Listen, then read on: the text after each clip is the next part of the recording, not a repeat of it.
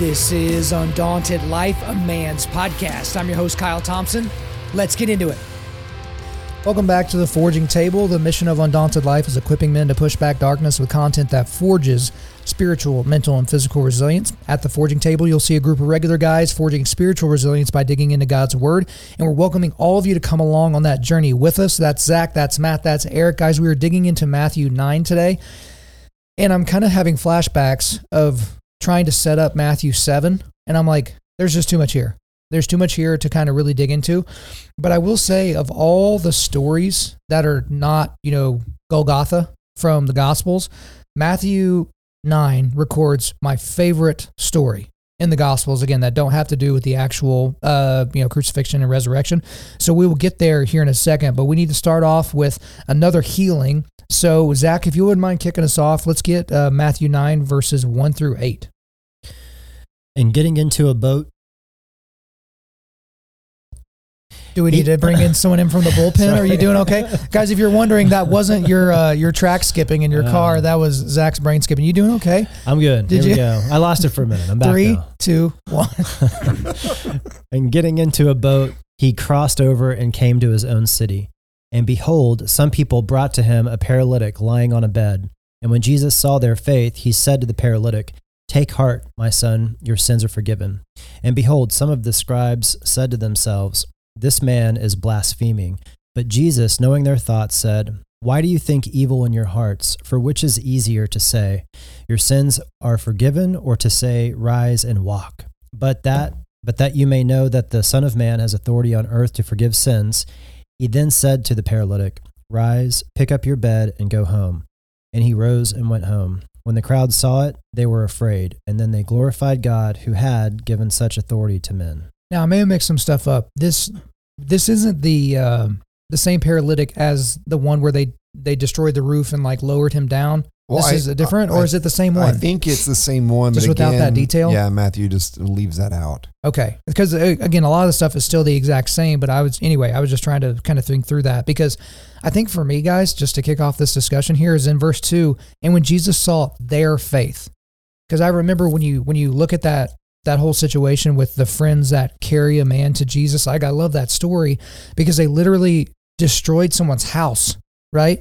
Like imagine someone trying to that's on your roof trying to get through your shingles and all that other stuff just to get get their friend to Jesus. And it's like uh, I forget what uh, the ghost fifth member of this podcast, Joby Martin, says, but it's like, you know, you need to have a four corners type of a friend, like somebody that's going to be on one of the four corners of your mat that's going to do everything that they can to get you to Jesus.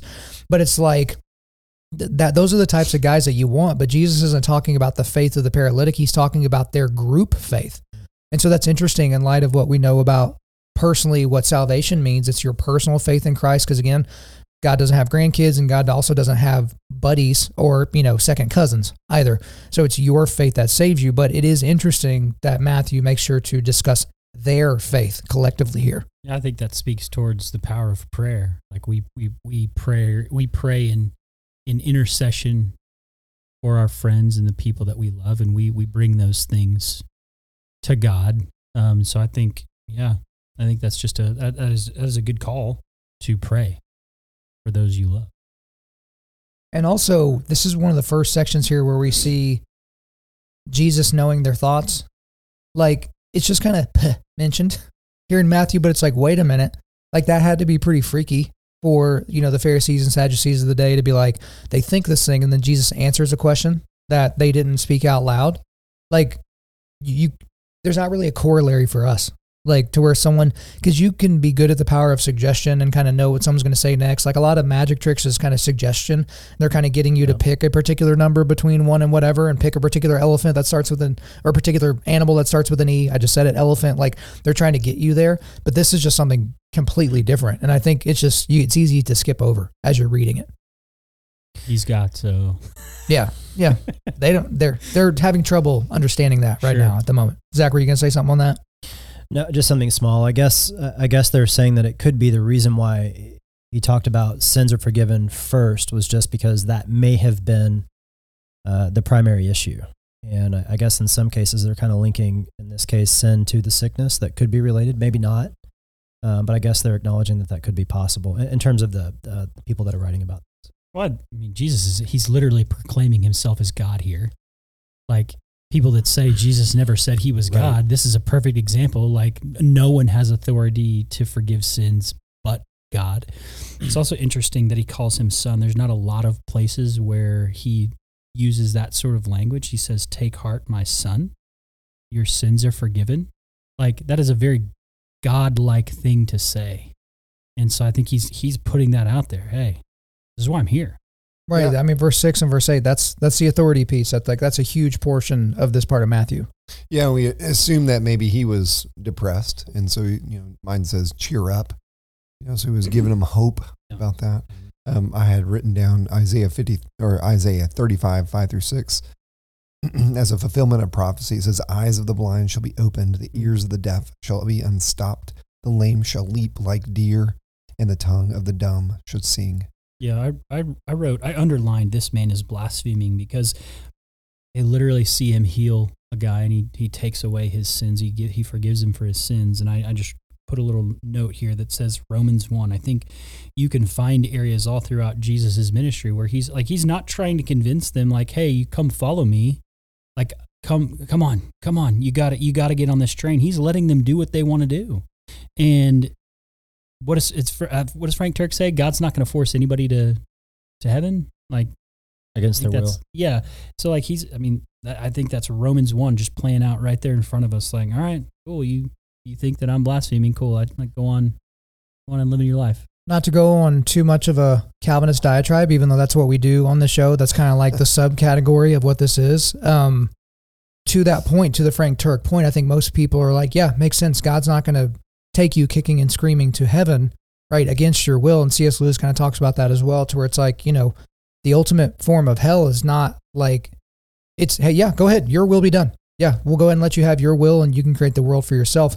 But in light of, and I, there's no snarkiness here, but in light of what Calvinists believe in their version of theology is like, he can do that. Indeed, he can drag people kicking and screaming to heaven, like because What I, I would disagree with that because he gives us a new will. He gives us a new. He, he we are a new creation, and so our old which self, which part are you disagreeing with? Mm-hmm. Sorry. Oh, that that like that, that Calvinists would say God can drag someone to to heaven kicking and screaming. I, I think I would disagree with that. Like God, I mean, I guess God can because He's sovereign.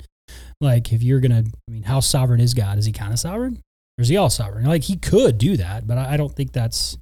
Is that where we get into the discussion of the combination of sovereignty and human will to where it's like what what am I oh it's so like um Pharaoh when it's when it says that God hardened Pharaoh's heart we think oh God made Pharaoh act the way that he did no God took the way that Pharaoh was choosing to act and said great now it's in concrete right so it's like he hardened his heart like this is what you want to do we're going to solidify it is that kind of like what, Well, I what you're saying or There, most of the time, didn't Pharaoh harden his own heart?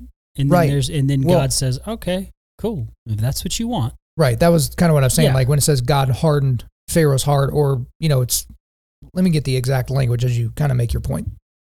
I don't think I, I had a point. I just I I think that when we're talking about God's sovereignty versus man's responsibility, I think we are we inherit we in, we inherit Adam's sin through the flesh, and so we can do nothing in our own like for our own salvation. We can't save ourselves, but when God when God gives us or makes us a new creation, like our our want is to pursue holiness. Our want is to pursue the things of god. And want you mean by will? our will yeah. Like so in that sense like who, god calls and justifies is not going to be someone who wants to continue sinning who wants to be their old self so like they're not like god's not dragging anybody kicking and screaming because he's he's made you a new creation So you would disagree with that Turek statement then? Is that fair? Well, I think that's still a true statement. He's not dragging anybody kicking and screaming to heaven. I think that's true. I think you can be a Calvinist and believe that. Okay. I regret even doing this because now I'm more confused than I was when I started. Again, I think I think Zach, I'll, go. I'll go back. I'll go back to the. We can be so dogmatic about some of the theological underpinnings of our thoughts, that those in themselves can become idolatry. Sure. And I really like what Ryan says about it. Like, I'm just going to be rejoice. Whether somebody says, I gave my life to Christ or God snatched me out of my sin, doesn't really matter. I'm going to rejoice in the fact that this person is now a new creation. I think the way that it matters, and I, I don't want to go any further down this rabbit trail because there's so much here in, in Matthew 9, but I think where it matters is how people take the Great Commission because it's like, I even had this thought the other day. I w- I wasn't going to share the story, but I, I think it's, it's kind of relevant to just responding to a whisper, as it were. I'm walking through Walmart and um, I see a lady that's probably in her late 30s, early 40s, but she was bald. She was wearing a hat, and I think she was walking around with a woman that looked to be the age of probably her mother. And it was clear that she was fighting cancer. And I had James with me, and we're just walking, and immediately it's like, you need to go pray for her. And I was like, no, I don't. And then I kept walking, and about two seconds later, I was like, uh, okay, I do. And so I turn around, I go up to this woman, I kind of tap her on the shoulder. I was like, excuse me, I know this might be a little weird from a stranger, but would it be okay if I prayed for you? And she didn't go, why? That's weird. Like she knew. And so I put my hand on her shoulder and I kind of prayed for her, prayed for healing. And her mom wasn't there at that time, but by the time I was done praying, her mom was there. And she kind of got to explain to me, oh, it's breast cancer. And, you know, this is my second round of treatment. And I was able to explain, hey, my mom has fought breast cancer and my dad is a cancer survivor and all that. And so it was just kind of one of those moments. But it was like you could very easily have just said, Yeah, I'm not going to do that. That's weird. I don't want to do it. And so a lot of people miss out on those opportunities to share the gospel. And I feel like if you do have that deep Calvinist theology, it's like, well, I guess I wasn't the one that was supposed to share them. Or like if, if they're uh, chosen, they're going to be brought in anyway. Well, I, I think we'd be in error if we were to say, yeah, it's not my responsibility to preach. And I always go back to Esther on this. Like, you've been commanded and called by God to, to go speak to the king and save your people. If not you, God's going to raise somebody else up. It's your responsibility. It is to your detriment to not do that. It is to your detriment and to your eternal obviously this is paraphrasing but your eternal damnation to not be obedient to god and i we're called to to go preach and i If I may, Zach has had a poo eating grin on his face for like the last two minutes. What in the world do you have to say? Speak, man. Speak. it's nothing profound. I just I think about Joby because he he made a comment. I, I fly around a lot for business, and he said I I know I fly around a lot for what he does. He said I'll sit down next to somebody and I'll try to share the gospel. And if they don't respond, then I just figure, well, you ain't part of the elect, and I just start typing whatever I'm going to type, you know. And it, and every time I think about this, for some reason, that's what I have in my head. First of all, I'm like, if Joby ever sits next to me, I'm gonna that'd be a lot of fun. Secondly, uh, we can maybe make that. you know, C.S. Lewis says that, you know, from his perspective, and he's not Paul, but he says that hell is locked from the inside, which just, um, you know, implies, I think uh, there's always going to be this dynamic pull between the two. I think I'd continue to stand that we just don't know. We just don't know. Ultimately, it calls you to do things with your life and to be intentional about who you're sharing with and all those sorts of things. And at the same time, God's will is sovereign. I will own that diatribe. Let's get back into to Matthew 9 because there's so much. And by the way, I, I looked up, it was Exodus 9 12, but the Lord hardened Pharaoh's heart. And then it kind of goes on from there. And so, uh, anyway, that kind of goes into that point. So, um, when, when we go back into Matthew 9, well, Matt, actually, could you read verses 9 through 13? Because this is actually the, the first calling of one of the apostles here. Sure. As Jesus passed on from there, he saw a man called Matthew sitting at the tax booth, and he said to him, Follow me. And he rose and followed him. And as Jesus reclined at table in the house, behold, many tax collectors and sinners came and were reclining with Jesus and his disciples. And when the Pharisees saw this, they said to his disciples, Why does your teacher eat with tax collectors and sinners? But when he heard it, he said, Those who are well have no need of a physician, but those who are sick. Go and learn what this means. I desire mercy and not sacrifice, for I came not to call the righteous, but sinners. So there's a lot there. Obviously, kind of a bold move here to call a financial extortionist to be part of your your inner crew here. Um, but I, I just want your guesses here because it's impossible to know.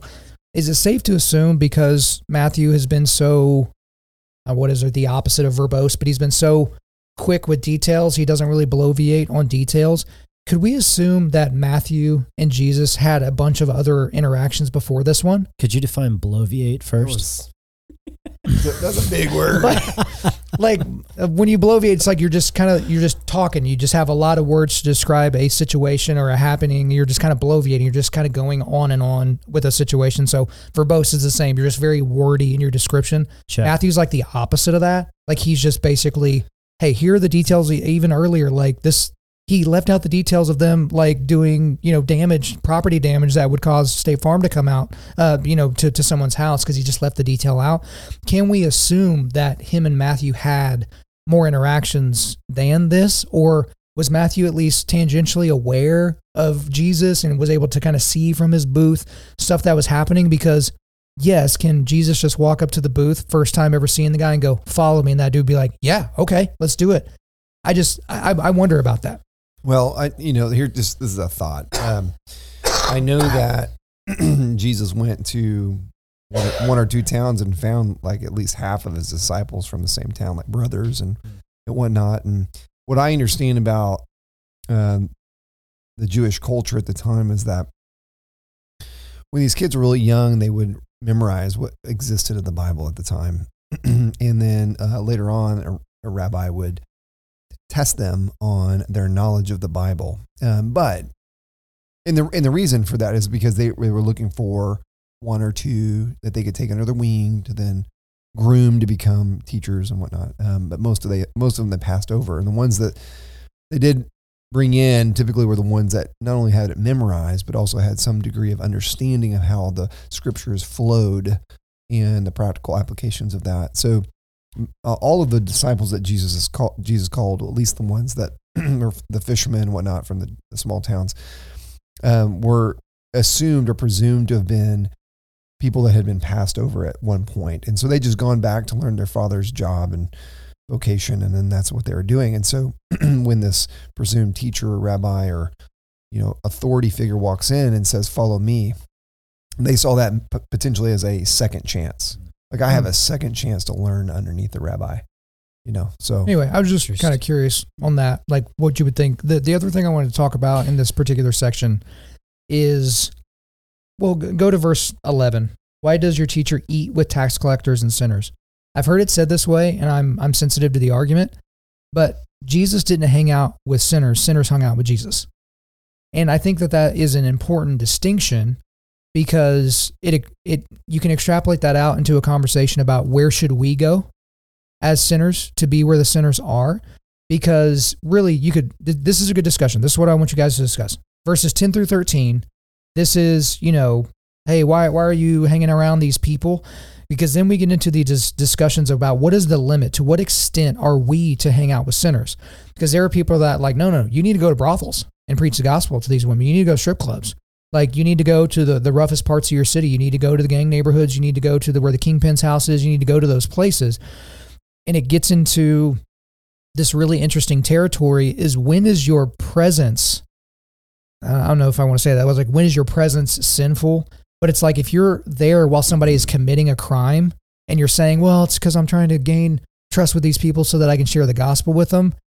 This is where there's there's a great discussion to be had that I would like to to hear y'all's thoughts because you know I remember Triple X Church back in the day they would go to these porn conventions and they would hand out Bibles to porn stars and it said Jesus loves porn stars on these Bibles and people were like oh my gosh like talk about going into the lion's den you can't you can't bounce your eyes at an at an event like that. Like it's just you know body parts everywhere. But it's like other people would say, well, where like it's not the healthy that need a doctor, it's the sick. And what's more depraved and sick than a porn convention? Like that's that's ripe for the gospel. So what are y'all's thoughts on that? Well, I think I would first say we are not Jesus. And Jesus could go wherever he wanted. He wasn't going to sin. And so I think we've got to start with that frame of reference, right? Like we're not Jesus. Um, I also think we're called to not go like how to put this. I would say we're not we're not called to go into strip clubs to preach. Like because people that are at strip clubs, they're not at strip clubs 24/7.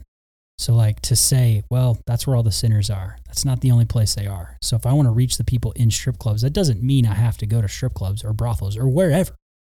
So I I think our own our own spiritual health would take precedent over quote unquote trying to reach the lost there.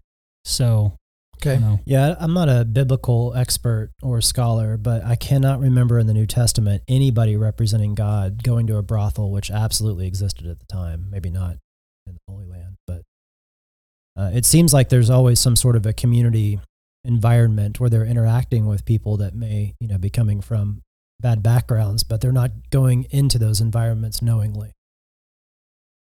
Right. Yeah, and I, I was trying to remember the name of this, uh, the author, but there was a book called "The One Thing You Can't Do in Heaven," and um, I remember him telling stories about him driving around in areas where known prostitutes were, and he would stop, and they of course come would, would come up because they thought they had business, and he would he would tell them about Jesus, and then say, "If I can I pay you to take this Bible and will you read it? You know, that sort of thing. I mean, it went, went no further than that. Uh, it was interesting, and he got some backlash on that. I, I understand. So, um, you know, w- one of the things that I interpreted from this, and you actually get to it again in chapter 10, so I'm sure we'll discuss it again, is, you know, Matthew became a person of peace um, in that moment, and um, he had some sort, we I would assume he had some sway with the other tax collectors. So as they were meeting together, um, and eating or, or hanging out or whatever, um, I almost wonder if Jesus didn't see that as an opportunity for him, Matthew, to have a um, an influence on the on the other guys um, in that same profession. So Yeah, I would say kind of where I land on that, Matt. To to your point, so for me, as I've I've I said before, I used to have a problem with pornography and masturbation, and all that. And that just hasn't been a part of my life for a very very long time. But the temptation has not gone away at all. And when I mean at all, I mean at all. I mean daily. I am tempted to look at pornography and to check out good looking women like every single day. And so like it's easier whenever you've done it every day for thousands of days in a row to just add another tally to the list. But for me, I would never be the person to raise my hand to volunteer to go to the porn convention ever because it would just be too dangerous for me for the same reason that if you like I don't have a chemical bend in my personality where, you know, pills or alcohol or anything like that gets a grip on me like at all. Like I just don't have that. Like when people have to be very careful after surgery with, you know, how many opioids they take or whatever, like I just don't have that. But if I did, I wouldn't be in the ministries that would, you know, hey, I'm going to go to bars and preach the gospel. Or I'm going to go to those types of places because I, I just don't trust myself to be able to overcome. well, and you, you know, I remember that. I, uh, correct me if I'm wrong, but I I don't know of any other sin or temptation in the Bible where it says to flee. Flee all sexual immorality. That's the one. You know, so if if we were to take that and extrapolate it to a command, and uh, it would make sense that we should not be going to those places where Yeah. sexual immorality exists in order to preach the gospel. I think that's a good way to sum up that part. Before we get into the next section here, I did want to remind you guys that, you know, we've been asked by a lot of people to, you know, give them some resources like, hey, I want to start my own forging table. How do I do that? Well, if you're watching this on YouTube, that stack right there, we have partnered with Crossway to put together kind of a forging table starter set. It is five incredible books that if you order them all together through Crossway, you get 50% off, literally half off of the entire set. So this set includes their brand new ESV Men's Study Bible. So it's kind of like their ESV Study Bible, which is their best-selling Bible ever, along with stuff that is just basically focused directly on men. It's a fantastic resource. Also, the Book of Romans Scripture Journal Study Edition. So it's kind of like the journals I talk about often, where you have the scripture on the left and the notes on section on the right. But in the bottom, this has the actual like ESV Study Bible notes on the bottom there. There is a great devotional by Paul David Tripp called New Morning Mercies. That's included here as well. Douglas O'Donnell has a resource called The Beauty and Power of Biblical Exposition. This allows you to understand the different categories of writing inside of the Bible, so that helps you as you're studying. And then an extra one called Family Shepherds by Voddie Baucham. That is a book that will help you understand, hey, this is how I'm supposed to catechize my catechize my kids. This is how I'm supposed to be uh, the leader, how I'm supposed to perform headship in my household. Guys, again, this is not a commercial for Crossway. They're not paying me to say this. We just wanted to partner with a legit partner to get these resources in your hand. So easy three-step process to get those resources. Number one, go to crossway.org and create a free Crossway Plus account. Number two, put all of those books in your cart And then whenever you get to step three, you are going to use the promo code at checkout BSSP50 for 50% off. That is Bravo Sierra Sierra Papa 50. And again, guys, there's there's not like a thing on the back end where they're going to start charging you for Crossway Plus or anything like that. We just want to get these resources in your hand. And if you're driving right now, don't worry. All those resources and the steps and all that will be in the show notes for this particular episode. So let's go ahead and move on inside of Matthew 9. Uh, Eric, if you will start with verse 14 and take us to verse 17, please. Then the disciples of John came to him, saying, Why do we all, and the Pharisees fast, but your disciples do not fast? And Jesus said to them, Can the wedding guests mourn as long as the bridegroom is with them? The days will come when the bridegroom is taken away from them, and then they will fast. No one puts a piece of unshrunk cloth on an old garment, for the patch tears away from the garment, and the worst tear is made. Neither is new wine put into old wineskins. If it is, the skins burst and the wine is spilled, and the skins are destroyed. But new wine is put into fresh wineskins, and so both are preserved. And so there's certainly a lot to discuss here, but I have ants in my pants to get to the next section, which is my maybe my favorite story in the Gospels. But um, the thing that I'm struck by in this section, fellas, is that the disciples. It's easy for us reading this because we know the end of the story, but the disciples that are living this right now, this is likely in the first or second year of Jesus' ministry when this is happening. The disciples never see this coming. They had to have heard, the apostles and the disciples had to have heard him talk about this. They had did they know that he was referring to himself? Like they had to have known that he was referring to himself as the bride, bridegroom, but then he just slips in there. The day will come when the bridegroom is taken away from them. But they had to have just have been taking for granted that Jesus was just going to be there, right? Like we're not going to follow this guy, this Messiah again. At this time, they likely thought that he was going to be a conquering hero. That eventually they would create some sort of a groundswell and take on the Roman Empire or take on the, the Jewish Sanhedrin or something like that. They certainly didn't think it would come this way. I think there's a lot to be said for that. I think this is the first time where he talks about himself as the bridegroom, right? It, it, Yeah, certainly I in believe so, Matthew, yeah. I believe so.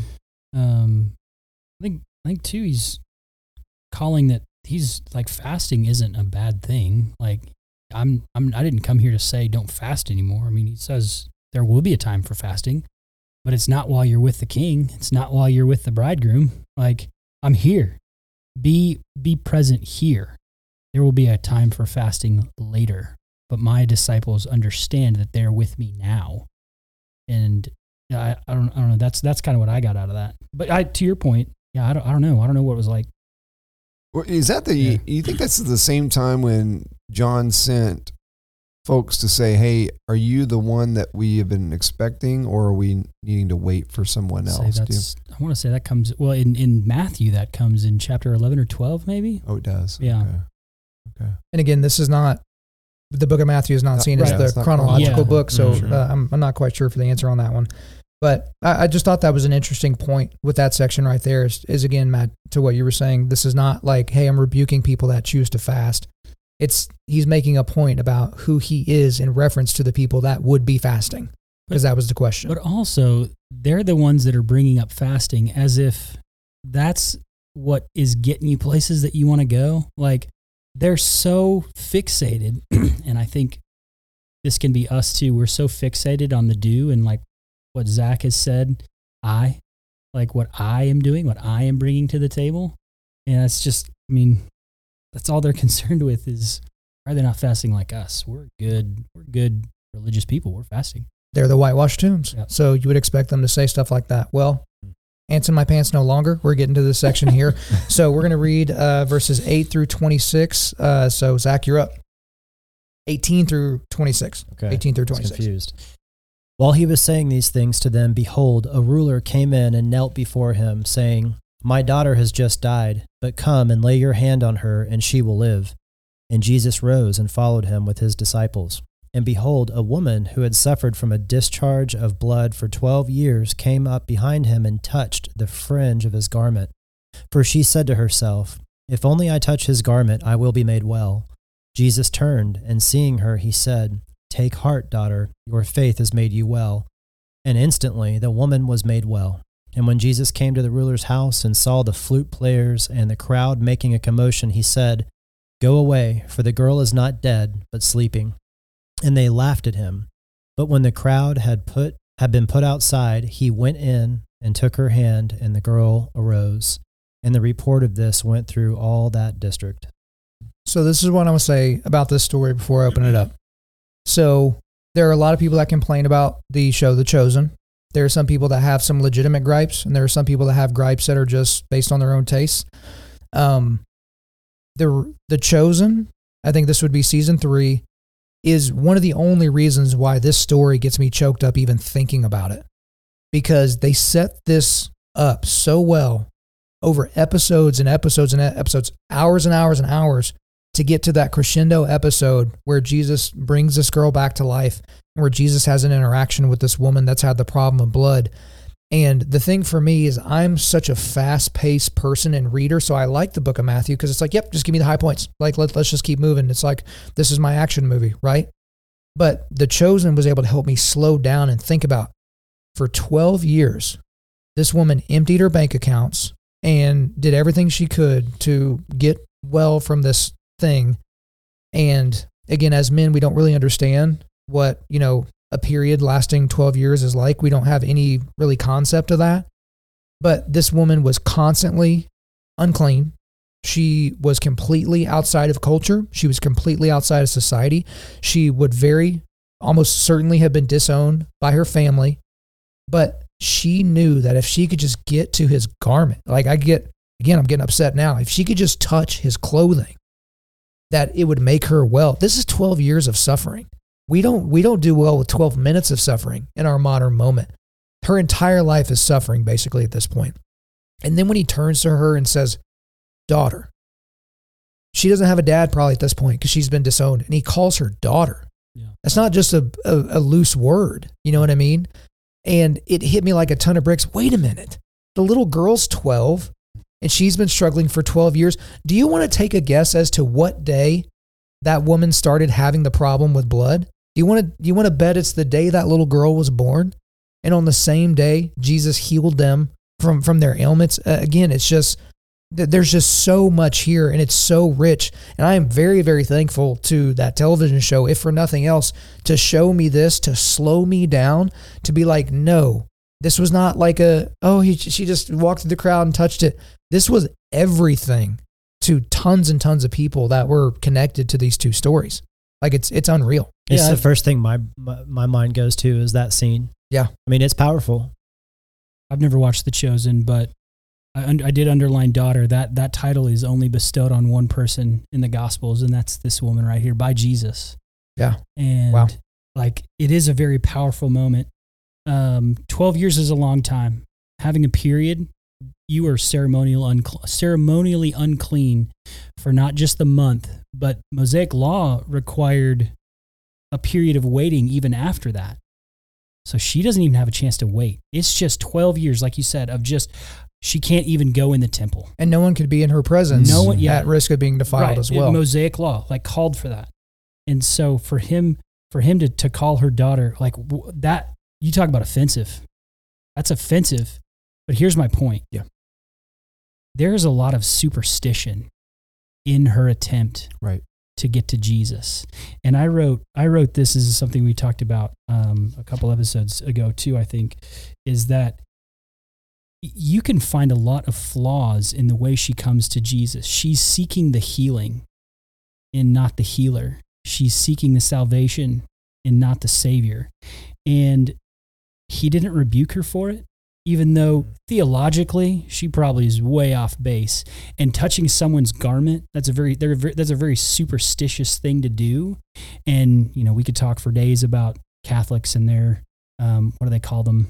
Um, Rosary. they're little, no, they're little objects. The, yeah, uh, yeah. you know, like bones the of saints or relics. what- relics. Yeah. yeah. And so there's a lot of superstition in that. But he didn't re- he didn't rebuke her, but he did call out he did call her out in a very loving way to where he made it a public thing where it wasn't just a she thought I think she thought she could she, I'm just going to touch it I'm a, a piece I'm going to be on my way and Jesus isn't going to know. He didn't he didn't unknowingly heal this woman. This is a divine appointment. God is a God of details. 12-year-old girl, 12-year-old flow of blood like but he called her out publicly so she could experience him, she could taste and see that he was good. And she wasn't going to get a fast one on him. Then he calls her daughter, and she like there. I I can't even imagine what was going through her head there, but I think that's a call to us to not separate Jesus from what he gives us because he is that. Like like he is our salvation. He doesn't give us salvation. He is our salvation. Well, I don't, I don't know that I would categorize it as like superstitious, but I, I, think we're given more details in the other gospels when it talks about how how Jesus stopped, like, "Hey, power has gone out from me." It's like he knew where where it came from. The thing that I think about in terms of like, again, I can't put myself in her shoes. It's just I don't have the the the lived experience, I guess, to use a, a famous phrase from modern modern times or whatever. But we have to look at it. We already talked about. So she's been completely outside society. Jesus was probably surrounded by people at this moment. That's at least how it's depicted in The Chosen, and you have to look at the, the context of the time. He was likely surrounded. So she was elbowing her way through the crowd while bleeding. I don't want to be crass here, but she's she's bleeding and it's perhaps it's in not a controlled bleed at this point. She's touching people and making them ritualistically unclean. And we have nothing here in the text that, that shows us that there was any rebuke for making people unclean or any of that type of thing just because she had the faith that that is what she needed to do was to get to him and we actually don't know that she was aiming for his clothing right necessarily like was she like aiming for the clothing or was she just aiming for his presence right and that was like an extension sure. of it or something like that so that again there's just there's a lot there in terms of and again he's on his way to jairus's house to do another miracle and this is like no one that's with him and his entourage is even thinking about anything other than Jairus. And then we have this life defining moment right in the middle of the crowd. Like, well, Spurgeon, Spurgeon puts it this way this is, he says, she was ignorant. He did not heal her unconsciously, yet her faith lived despite this. And faith is a big part of the Bible.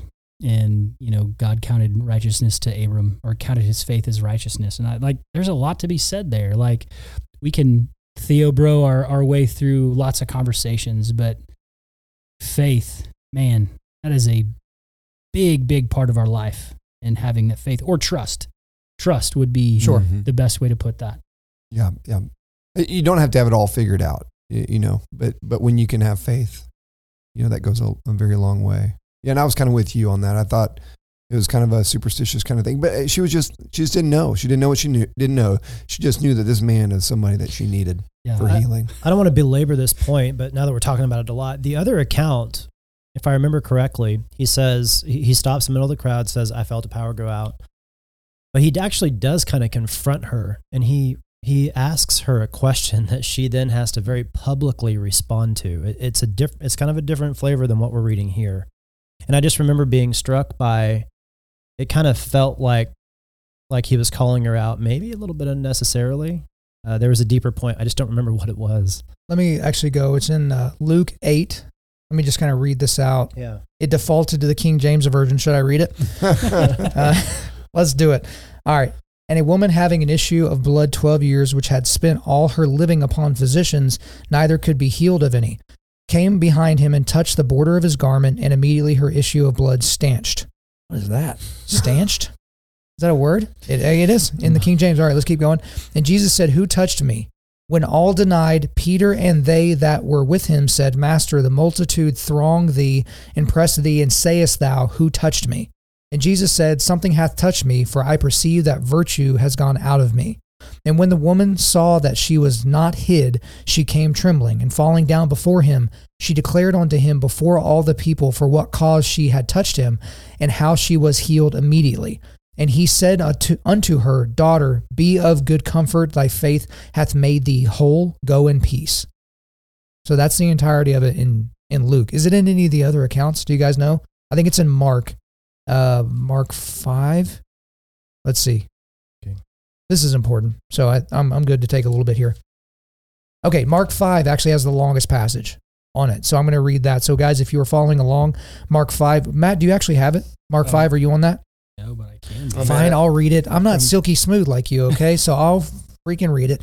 Mark 5, and this is 25 through 34. So I'll let you guys get there so you can come along with it as well. A woman in the crowd had suffered for 12 years with constant bleeding. She had suffered a great deal from many doctors, and over the years, she had spent everything she had to pay them, and she had gotten no better. Is this the freaking message? I don't know what version this is. I'm just going to keep going. In fact, she had gotten worse. She had heard about Jesus, so she came up behind him through the crowd and touched his robe. For she thought to herself, If I can touch his robe, I will be healed.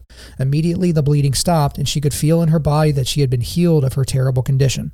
Jesus realized at once that healing power had gone out of him, so he turned around the crowd to ask, Who touched my robe? His disciples said to him, Look at this crowd pressing around you. How can you ask who touched me? But he kept on looking around to see who had done it. Then they then the frightened woman, trembling at the realization of what had happened to her, came and fell to her knees in front of him and told him what she had done. And he said to her, "Daughter, your faith has made you well. Go in peace, your suffering is over." So if I'm reading this correctly, she was terrified because she maybe thought, you know, she had gotten what she wanted, but maybe she she took the wrong route to get there.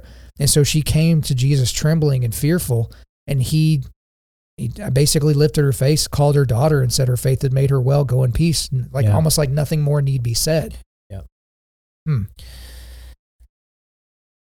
Yeah, she was healed, and then he stopped everything, uh, posed the question so that she would have to come up, and then he had an opportunity, I think, to to let her know that it was going to be okay. You know on. what? As you say that, I wonder again. I'm reading something into the text, so I wonder what y'all think about this. Do you think maybe he stopped to acknowledge her because wouldn't there be people in the crowd that would have recognized her as the woman Maybe. with the problem of blood to almost so almost like earlier whenever he healed that paralytic and then said hey go and tell the the priest or whatever so that you could be, be brought back into society i wonder if this is that moment for that girl Mhm. where it's like hey we're just going to do this now like we are going to acknowledge publicly that you have been healed and she came before him humbly expecting rebuke and he just said go in peace Yeah. your faith has healed you i wonder if that's if that was that moment Maybe. Yeah. I think another thing to not forget is that he's he's currently on a mission to go Oh, do yeah. something incredibly. we haven't even talked about that yet And stops to take care of this. Yeah, so Uh, can we, I guess, talk about him raising a girl uh, from the dead? Well, Like, no. To Zach's point, like this guy who stopped him, um, he's a, he's in Matthew. He's called a ruler, like so. He obviously had some clout and some Hmm. some some position in life, and I wonder what what's going through his head. Like you're coming to heal my daughter, and then you stop to talk to this. I mean, I know that woman. I've seen her. Like, what the heck? So, I mean, I'm sure that there's a lot of there's a lot of social dynamics going on here. I probably sorry, I can't say social What? in, in here. what's wrong with social? just kidding. I'm just kidding. Get out of here. Uh, But no, the interesting thing here is so Jesus shows up, and there are professional mourners at this time. I think a lot of people know Right. that these are people that are paid to to wail, and the more that they wail, the more they get paid, and all those things. And I, I thought it was funny because Jesus tells these people, "Go away, the girl's not dead but sleeping," and you can almost viscerally feel. And they laughed at him, Mhm. right? Because Right. we are professional mourners. Hey, hey, Jesus, we're professionals. Like we know what dead looks like. Like everyone at this time, like it's okay. You could be an adult American and have never seen a real like dead body. Not so in this culture. They they No. were familiar with what what dead people look like, and they laughed at him. And gosh, what a bad time to laugh. Right? Again, they didn't know who Jesus was, but you know, in hindsight, that's like a ridiculous situation. And he goes in and he took her by the hand, and the girl arose we can assume that we don't see that here in the text of Matthew that mother and father are there in the room watching this happen. Like one, if not both of the parents watch their daughter die. They see her cold, lifeless body, and then some random Jewish carpenter walks into their house, touches their girl's hand, and she's uh, brought up from the dead. And I mean, again, Lazarus gets all the play in terms of, you know, people being raised from the dead other than Jesus. But I mean, again, this story by itself is enormous, but attached to the story of the woman of the the problem with blood. And again, we, we talk about uh, Joby's commentary a lot, but he's like, why does what can we not get a better name for the woman who had the problem of blood? Like, why do we always define these people by their ailment? Like, not the woman who was healed from her problem of blood. She's a woman with a problem of blood type of a thing. But yeah, like these two stories are so inextricably linked where we spent 15 minutes just on the girl with the problem of blood, and there was a dead girl that's not dead anymore. Well, I think to that point, there like you were known by your greatest or your your your worst day. Yeah, they like regarded And as there's a there's a Yeah. there's a renaming here. He calls her daughter, whereas everyone else would say, "Oh, that's the that's the lady who's got the the the bleeding problem." and there's a renaming, and I think renaming is very powerful in the Bible, and I, th- I think this is this is one of those times, and I think it's just a really cool thing to think. Like Jesus, Jesus renamed her. He called he called her daughter, bestowed that title to no one else but her. And just continuing this um, this theme of unclean and being made clean. You know, it says touching a corpse rendered a person unclean for seven days. But Jesus brings the girl to life, transforming uncleanliness into purity. Jesus or Jesus' power over death anticipates his later raising of Lazarus and his own resurrection. So again, he's just he uh, so many times as we've read just today, he's going in and uh, you know just unafraid to touch, heal, touch, heal, clean, and and he's doing the same thing with us today, inside and outside. And I, I think about this uh, kind of as it relates to Revelation and the and how God's going to restore the earth. Yeah. You know, it's it's a very unnatural thing. It's all because of sin, of course, that we have death at all. Um, but God promises the restoration of everything to as it was, as He had planned it originally and had created originally. And so it's um, amazing to see just these wonderful acts that He's performing. Um, you know, how, how many people did He did He heal in the in His ministry? Who knows? But um, just uh, kind of a comforting kind of foreshadowing of what God's ultimately going to do when He remakes. the John earth. John says the the things that Jesus has done, I could it would take me. I mean, this is paraphrasing, obviously. It would take me days to write. Like there's so many things I can't even write of them all, and so we get just a very short glimpse of what his ministry actually looked like. But man, Well, and isn't it interesting that Jesus specifically gives people the ability to be born for a second time? But in the instance of this girl and Lazarus and whoever else that's not named, he gives them the opportunity to die for a second time. Hmm. Like, isn't that kind of weird? Where it's just like, because I always think of it in terms of Lazarus, because he, I was probably around Lazarus's age when he died, perhaps somewhere in that. And imagine me dying, knowing I was dead, seeing a bunch of people that knew I was dead. It's like, well, it's cool that I'm alive, but I'm gonna have to die again someday. That's gonna be weird. like, you know, most people just get to die once, right? And then they're dead for eternity in a way, being removed from God. But that's an interesting thing on this story. We, we do have quite a bit more left in Matthew 9, but are there any other thoughts on this? Because I think it's worth camping out on, not to, you know, pick and choose favorites in the Bible, but this is super duper my favorite. well, I th- I mean, this really speaks towards the personal nature of Christ and. Golly, God is. I mean, He created the earth. He hung the stars. The fact that he would like there is a lot of power in that story. The fact that he would turn around and have this experience with with this woman and that that touched her very personally is a great encapsulation of what Jesus wants to do for us and how he wants to reconcile us personally. Like he wants to reconcile us as a people group but then man he knows the number of hairs on our head. That's how personally he knows us. And I, I think we we should we should get emotional reading this story because that's us. Like that's me. You So know, and I I think so much about I talk about resilience all the time. I'm the resilience guy. I got to be resilient. This woman, 12 years. Like again, like I constantly am reminded about how much of a puss I am by looking at real stories of actual resilience. Like for 12 years she she tried and she had to have had her ups and downs, but she found a way to the to the Lord. Like she found a way and so I guess that's my encouragement to people in our audience that are, you know, you're in a a situation where you're fighting some sort of health ailment or you feel like you're stuck in a in a loveless marriage or you're having problems or and you're just you're not counting the days since this problem started. You're starting to count the years and you're wondering like if there is any hope like my goodness like what more do you need to see?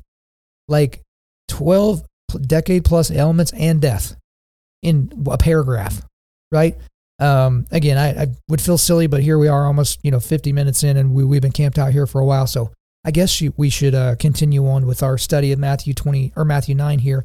So, don't know who uh, read last. So, Matt, you're up. Um, Jesus heals two blind men. Let's read verse 27 through 31, please. Sure. And Jesus passed on from there. Two blind men followed him, crying aloud, Have mercy on us, son of David. When he entered the house, the blind men came to him, and Jesus said to them, Do you believe that I am to do this? They said to him, Yes, Lord. And he touched their eyes, saying, According to your faith, be it done to you. And their eyes were opened. And Jesus sternly warned them, See that no one knows about it. But they went away and spread his fame through all the district.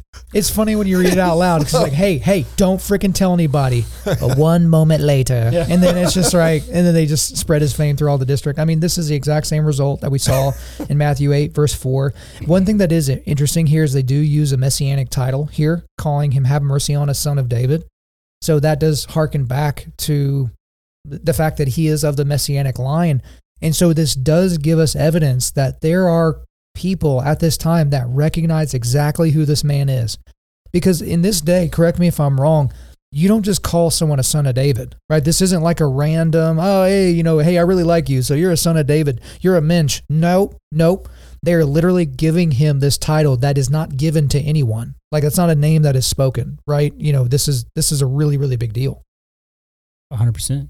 Yeah, I can't remember what was it last chapter in chapter eight is when I think that was the first time that they, somebody had called him Lord. So you can see that it there's a quick progression um, happening where he, it faint, he's starting to kind of create a name for himself.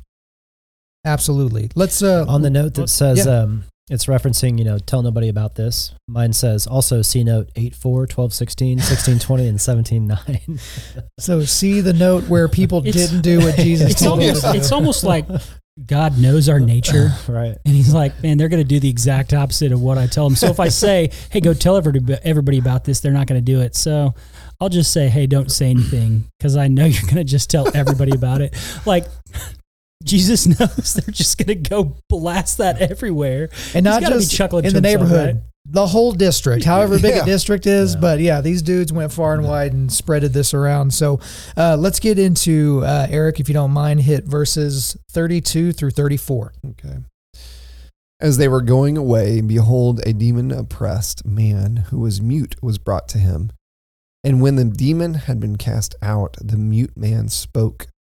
And the crowds marveled, saying, Never was anything like this seen in Israel. But the Pharisees said, He casts out demons by the prince of demons. So other places in the Gospels, obviously, we've this is a theme now. There's a whole lot more detail to this other places in the Gospel, but it's like again, why would Satan give the power to somebody to cast out demons via his power? Like that's that would be you know Satan basically cutting off his own legs, right? Type of a situation. Uh, anything else there? I didn't really have anything to add on those verses. Did y'all have anything else to add there? Because it's it's a little bit straightforward.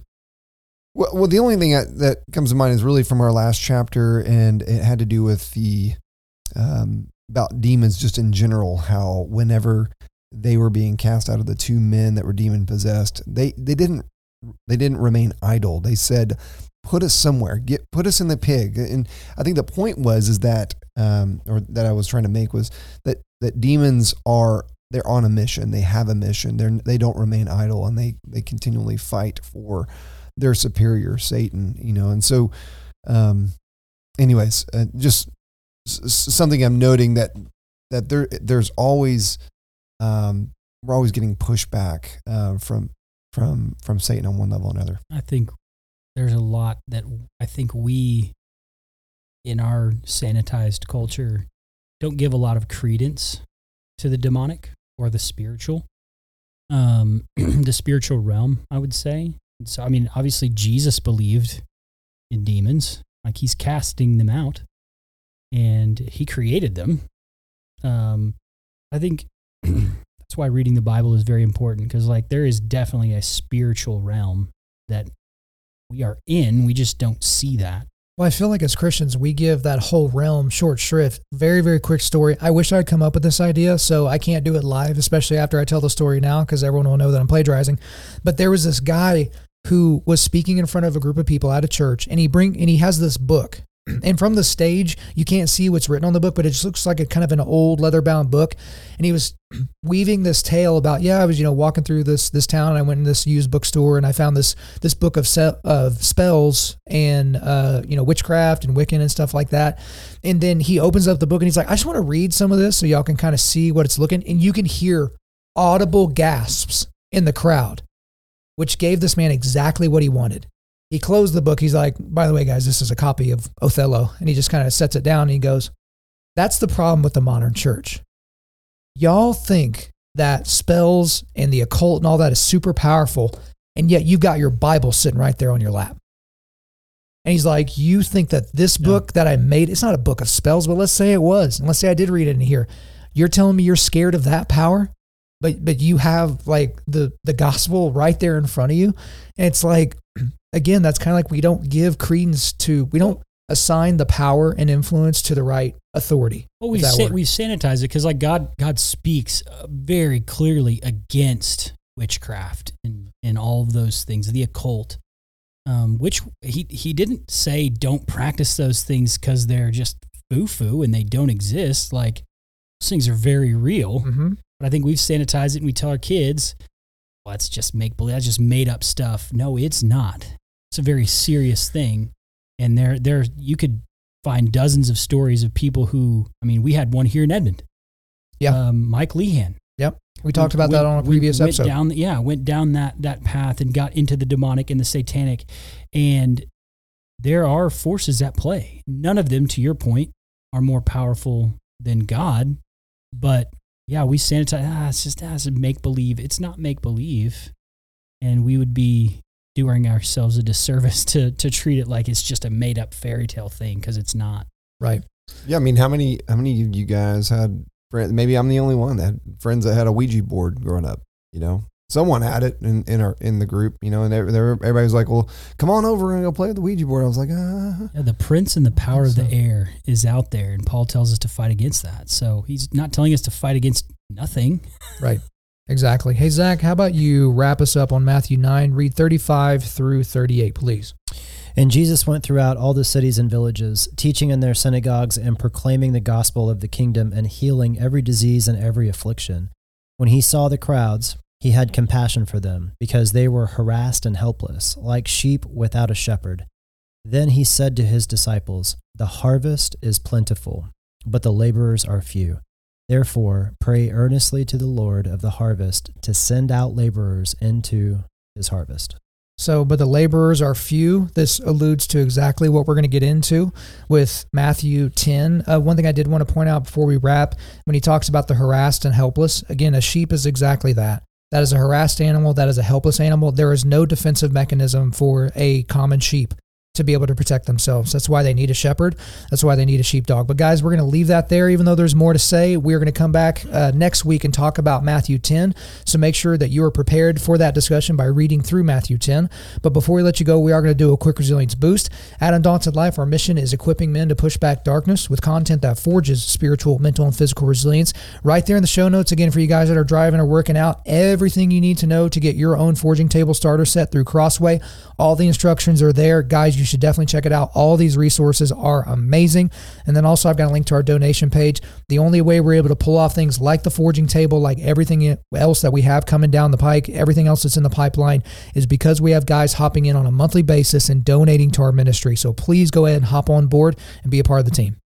Thank you guys so much for listening to this episode. Wherever you're listening to this, please subscribe, rate, and leave us a positive five star review. If you want me to come speak live at your event or on your podcast, just shoot me an email to info at undaunted.life. That's I N F O at undaunted.life. Follow us on Instagram and like us on Facebook and check out our website for everything else, including how to donate to keep more content like this coming your way. Just go to www.undaunted.life. And also, we want to thank the band Holy Name for allowing us to use their music for our content. The music on this podcast is their song Perpetua, which is off their self titled debut album on Face Down Records. The links are in the description. I'm your host, Kyle Thompson. Remember, keep pushing back darkness, keep forging spiritual, mental, and physical resilience, keep seeking the Lion of Judah.